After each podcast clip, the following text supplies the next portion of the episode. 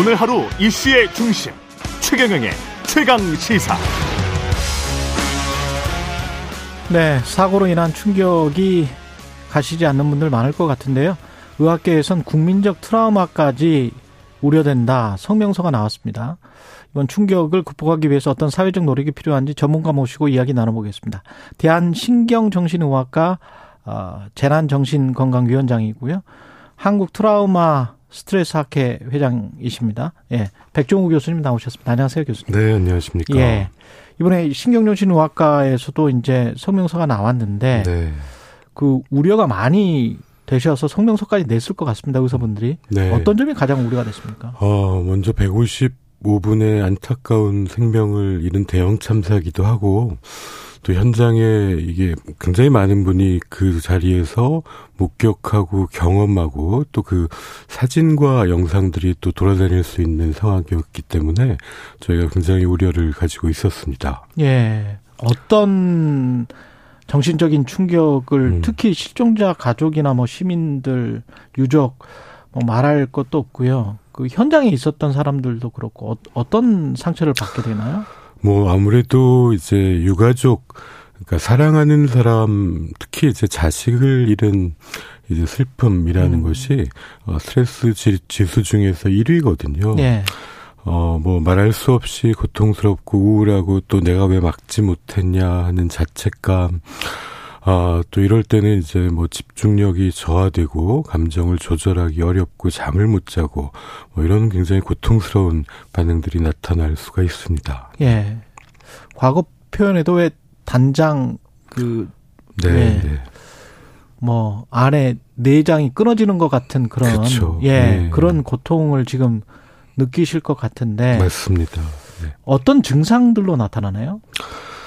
어, 뭐 이때 굉장히 여러 가지 것들이 있습니다. 흔히 생각하시는 우울, 불안, 분노도 어, 흔히 있지만 네.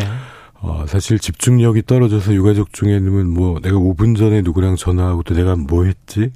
어, 바보가 된 것 같다. 어. 뭐 이런 말씀도 하시고 뭐 전에 세월호 사고 때 같으면 이제 그 바다 속에서 이 부르는 소리가 살려달라는 소리가 들리는 것 같다. 환청. 이런 환청이 들리는데 사실 이것도 이런 극심한 애도 중에는 정상 반응이거든요. 그렇군요. 예, 그럴 정도로 어, 한 인간이 경험할 수 있는 아주 극도의 고통이다. 뭐 이렇게 말씀드릴 수 있습니다. 그 당장은 괜찮은 것 같아도 혹은 본인이 스스로 억누를 수도 있잖아요. 예, 맞습니다. 예, 슬픔을. 음. 그러면 이게 나중에 나타납니까? 아, 저희가 그 이런 트라우마 반응이 즉각 나타나는 분도 계시고 예. 또 어, 시간이 지나면서 대개는 물론 한 80%는 가위와 같은 회복이라 그래서 호전하는 쪽으로 가는데 이게 지연돼서 참고 참다가 예. 아뭐 늦게 어떤 분들은 또 1년이 지나서 또 그때부터 고소, 도통을 호소하는 음. 뭐 이런 지연된 반응도 있습니다. 이, 이게 그 지속이 되면 위험 얼마나 어떻게 위험한 거죠? 어, 뭐 어, 이거는 피할 수 없는 고통이죠. 예. 음. 아, 그리고 또 충분히 오히려 이게 슬퍼하고 위로받고 치유되는 과정이 필요한데, 그 초반에는 저희가 이걸 정상 반응이라고 부르지, 어, 외상후 스트레스 장애 같은 경우도 한 달이 지나서 진단하거든요. 아, 그렇군요. 네, 네. 그래서 처음에 어, 이러한 정상적인 슬픔에 대해서 진단명을 붙이지 않습니다. 예. 하지만, 어, 이게 초반에라도 얼마든지 또 심하고, 이제 한 달 이상 지속되게 되면, 이제 트라우마 반응은 외상 후 스트레스 장애로 진단하고 적극적인 치료가 필요합니다. 유족이나 그런 분들뿐만이 아니고 그러면 만약에 현장에서 뭐 CPR을 하면서 어. 도와줬던 어, 사람이랄지 네. 뭐 현장에서 그 상황을 봤던 사람들도 트라우마를 겪을 수 있나요? 음, 사실 제가 이제 세월호 때 예. 우리 학생들을 구조한 의인분들이죠. 어, 근데 지금도 어, 그 당시 내가 구하지 못한 아이들의 눈빛을 잊을 수가 없다. 그러면서 굉장히 그렇죠. 괴로워하시는 그렇죠. 예. 외상 스트레스 장애가 생기신 분들이 있거든요. 이번 사고에서 전과 다른 부분이 현장에 굉장히 많은 목격자가 있었고 음. 이제 CPR이나 구조에 참여하신 분들은 참 훌륭한 행동을 하신 건데 이분들이 어, 상처받지 않게 잘 어, 챙겨야 될 거라고 생각하고 있습니다. 이게 최소 그때 뭐 한 10만 명, 10만 명 음. 이상이 갔기 때문에 네. 수천 명 이상이 될 수도 있겠습니다. 이런 심리적 트라우마를 겪, 어, 겪는 사람들이. 이 재난 때 이제 재난정신건강 서비스 1차 대상자는 유가족, 부상자, 이제 현장, 예. 아, 재난 경험자분들입니다. 음. 어, 저희가 이번에 그 유가족은 한 여섯 배 정도 곱하면은 이제 천 명 정도가 나오고요. 아, 부상자분들 계시고, 근데 이건 전과 달리 이제 대도시에 밀집된 곳에서 그 주변에 얼마나 많은 사람들이 이 상황을 직접 목격했습니까? 예. 아, 외상후 스트레스 장애를 진단하려면 첫 번째 기준에 그, 아, 본인 또는 이제 가족의 사망, 본인의 부상, 그 다음에 어, 현장에서의 목격 이게 있어야 되거든요. 어, 이분들이 이제 적게는 뭐 5천 명 뭐 이상이 될 것이다라고 음. 생각하고 있습니다. 영상을 본 사람들 있지 않습니까? 아, 특히 뭐 모자이크 처리나 이런 거를 하지 않고 막 떠돌았던 영상들이 있기 음, 때문에 네. 또 SNS에서 조금 자극적인 어떤 음. 말들이나 이런 것들은 그것도 트라우마가 될 수 있나요? 어, 그건 이제 외상후 스트레스 장애라고 붙이진 않지만 예. 이제 대리 외상이라고 합니다. 대리 간접적으로 외상. 예. 어 이제 영상 등을 통해 가지고 어, 부정적인 영향을 받는데 이게 사실 지인의 그 영상을 모자이크도 없이 봤다고 생각해 보십시오. 얼마나 고통스럽겠습니까? 아, 그렇죠. 그래서 어, 이번 사건은 특히 이걸 우려해서 저희도 신경정신의학회나 한국 트라우마 스트레스 학회가 어, 첫날 바로 성명을 낸 게 이 부분인데요. 음. 어, 다행히 뭐 많은 시민분들이 동참해 주셔서 지금은 좀 성숙한 모습을 보여 주시고 있고 좀 많이 내려가고 있다고 판단하고 있습니다. 오히려 뭐 친구나 가족이 아니더라도 음. 공감 능력이 뛰어난 분들이 이런 영상을 보고 상처를 받을 가능성이 높네요. 어, 오히려 지금 굉장히 슬픔을 느끼시는 분들 많은 분들이 정상 반응이고 예.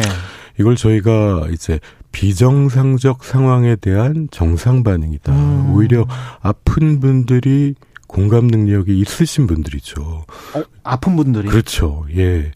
그만큼 인간의 고통에 대해서 어, 그, 다가가고 또 위로하려는 마음을 가지신 분들이고 어, 사실 이때에 이제 영상을 어, 공유하거나 이런 예. 걸로 관심을 받으려고 분들은 공감 능력이 없다. 그 위기 때에 사람이 드러나는 건데 오히려 좀 거리를 둬야 될 사람들이 아닌가 뭐 이런 생각도 듭니다. 오히려 그런 네. 분들이. 네, 네. 가슴이 지금 뻥 뚫린 것 같이 음. 멍한 그런 상황에 계신 분들, 청취자분들은 오히려 그냥 마음이 착한 분들 그렇다고 생각합니다. 예. 네. 음. 이거 어떻게 이제 대처하고 음. 뭐 치료하고 치료가 필요하다면 네. 어떻게 극복을 해야 될까요?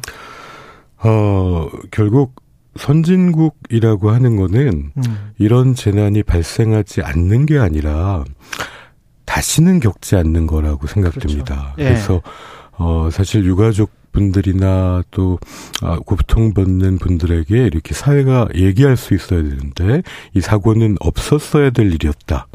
하지만 여러분들의 희생 때문에 우리 사회가 좀 더 안전해질 수 있고 그리고 좀 더 나아졌다는 이런 사회적 연대감, 신뢰 아. 아, 이걸 회복시켜주는 게 치유의 첫 번째거든요. 예. 특히 책임 있는 자리에 있는 분들이 이런 마음으로 접근해 주시면 좋겠고, 그 다음에 이때의 어, 심리적인 측면에서는, 어, 이게 부상을 당해서 어디 피가 나면 일단 지혈을 하고 붕대를 감는 응급처치를 하는 것처럼 지금 초기 시기에는 심리적 응급처치가 필요합니다. 치료가 아닙니다. 예.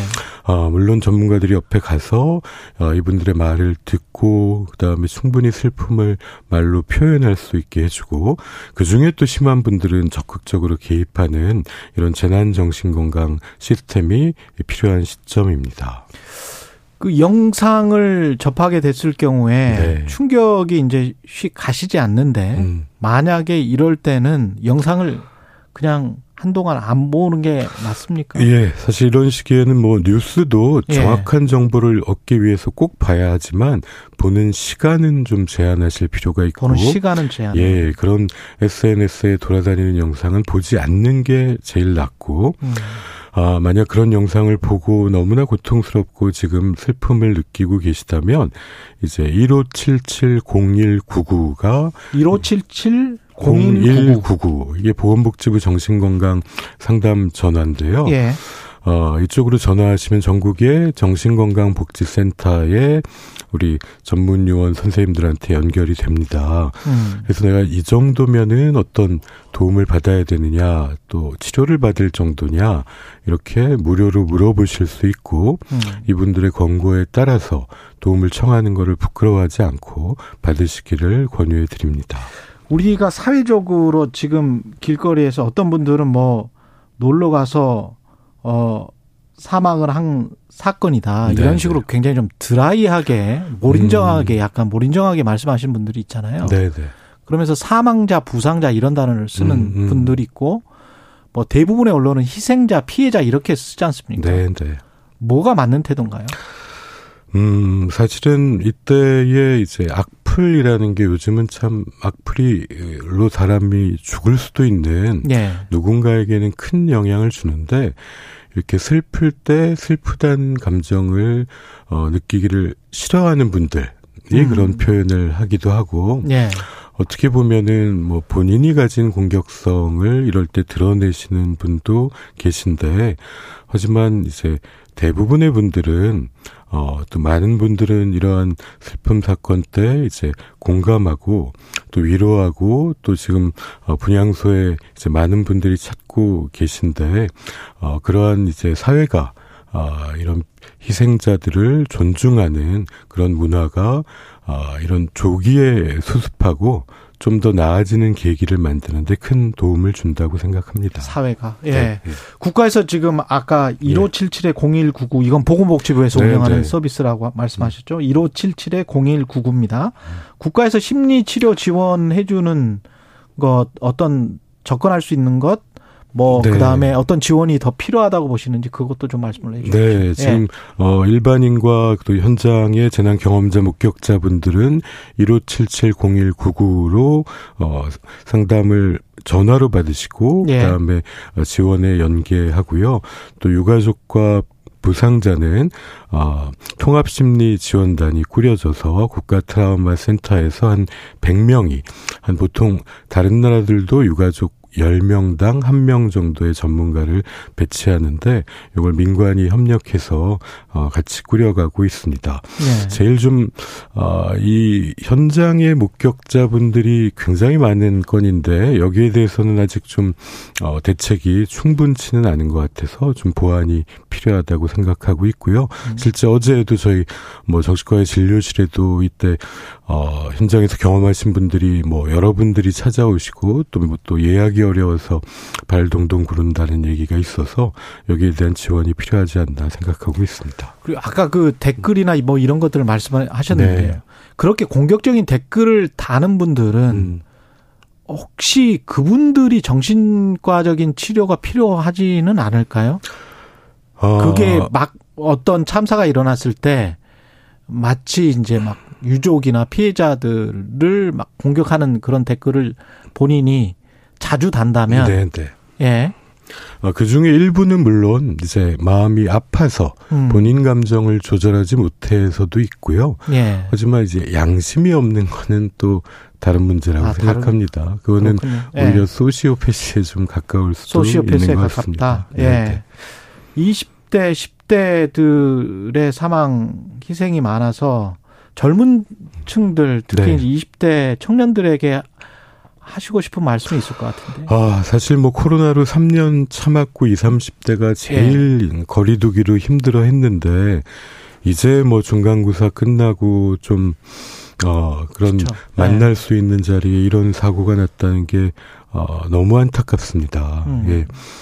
뭐 이걸로 주변에 아파하는 사람들이 있으신다면 어, 이때 저희가 어, 유가족분들에 대한 그 어, 전문가들의 이제 상담을 녹취해 봤더니 오히려 경험이 많은 전문가일수록 본인은 말을 적게 하고 유족의 말을 많이 들어주더라 이런 어. 공통점이 있습니다. 예. 이게 뭐 산 사람은 살아야지 뭐 어, 자식 생각하며 살아라 이런 말들은 유가족이 하면 그건 좋은 말인데 음. 주변에서 도우려는 사람이 하면 그거는 또 고통을 잘 몰라주는구나 이렇게 인식될 수 있거든요. 예. 뭘 말과 행동으로 하려고 하기보다는 가장 아픈 분들이 자신의 슬픔을 말로 이야기할 수 있게 들어줘라. 물어봐주고 들어주고 필요하면 어, 전문적인 서비스에 연결하는 게 필요한 시기가 아닌가 싶습니다. 음. 그첫 마디가 굉장히 중요할 것 같은데요. 네. 만약 이제 아는 분이 이런 상처를 지금 당하고 계시다면 음. 뭐라고 먼저 이야기를 해야 될까요? 아, 처음에는 그 예. 개방형 질문이라고 하죠. 예. 아, 뭐 괜찮은지 나요. 아, 지금 얼마나 힘든가, 아. 힘겠니? 이렇게 예. 좀 넓게 물어봐서 가능하면 이분들이 말로 표현할 수 있게 사실 말 못하 말 못하는 고통만큼 힘든 게 없거든요. 네. 지금은 슬픔을 말할 수 있어야 되는데 그래서 뭐 거기에 또 왜 갔냐든가 뭐 이런 음. 태도들이 좋지 않은 게 이러면 표현을 할 수가 없지 않겠습니까? 그러네요. 비난하게 되니까. 그렇죠. 그럼 비난이죠. 그래서 네. 이 시기에는 아, 아픈 사람들이 오히려 슬픔을 충분히 표현하고 어, 그 말을 통해서 또 딴 사람들에게 위로를 받고 이 과정이 건강한 애도를 촉진 하는데 굉장히 중요한 시점입니다. 언론 보도도 뭐 객관적으로 이성적으로만 강조를 해서 이런 네. 참사 때 어느 정도의 공감을 표하는 것이 좋은지 헷갈릴 때가 있는 것 같습니다. 어, 이번에는 근데 언론이 이제 언론 어, 재난 보도 준칙을 네. 뭐 저희가 모니터링해 보기로는 전보다 훨씬 잘 음. 지켜가신다고 생각합니다. 좀 네. 나아졌습니까? 예, 네. 그래서 이런 성숙한 반응들이 아, 이렇게 이때 힘든 분들을 가장 위로할 수 있다고 생각이 들고요. 예. 사실 이런 기자나 언론에 계신 분들도 현장을 목격하고 이제 트라우마를 그렇죠. 경험한 분들입니다. 예. 본인들의 건강도 챙기실 시점이라고 생각합니다. 예, 오늘 저희 인터뷰가 많은 분들에게 도움이 됐으면 좋겠습니다. 지금까지 경희대학교 백종호 교수님이었습니다. 고맙습니다, 교수님. 네, 감사합니다. 예.